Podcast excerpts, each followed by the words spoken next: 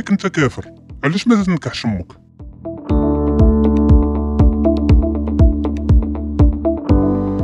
علاش ما تسولش أخويا المسلم؟ علاش ما نكحش الوالد؟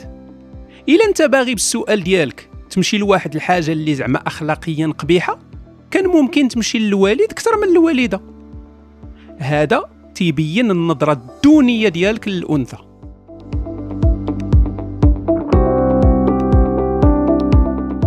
النكاح تيطلب الموافقة ديال الطرفين وإلا غادي يولي اغتصاب.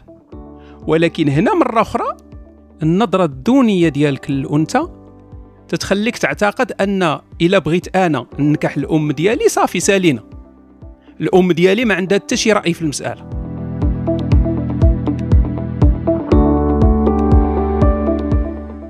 النكاح خاص يكون برغبة بلا ما نهضروا دابا على الأم ديالي.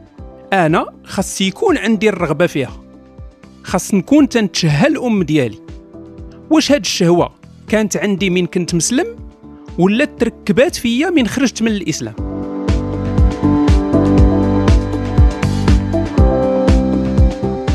إلا كانت الشهوة ديال الأم ديالي كانت فيا وأنا مسلم. إذا شنو العلاقة مع الكفر؟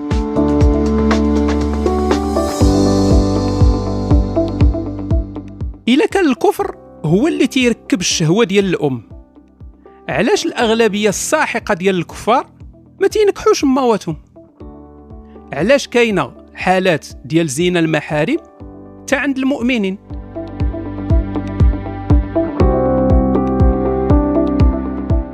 شنو اللي منعك أخويا المسلم من المؤخرات الوالدة ديالك؟ واش الإسلام هو اللي منعك؟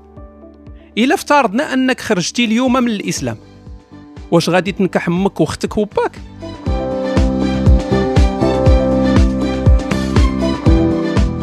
إلا كان الإسلام هو اللي تيمنع الناس من نكاح مواتهم وخواتاتهم وزيد وزيد. واش كانوا الصحابة تينكحوا مواتهم قبل من الإسلام؟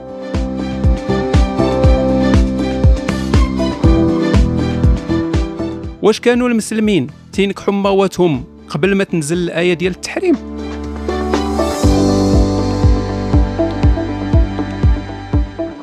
علاش جل البشر بإسلام وبلا إسلام قبل وبعد الإسلام؟ ما تينكحوش مواتهم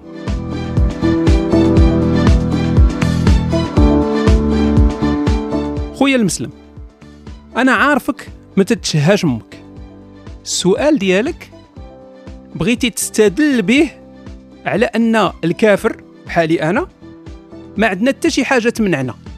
نقدروا نقتلوا نسرقوا نكحوا مواتنا ناكلوا لي بيبي. نقدروا نديروا أي حاجة. هذه القضية هي اللي غادي نجاوب عليها في الحلقة الثانية.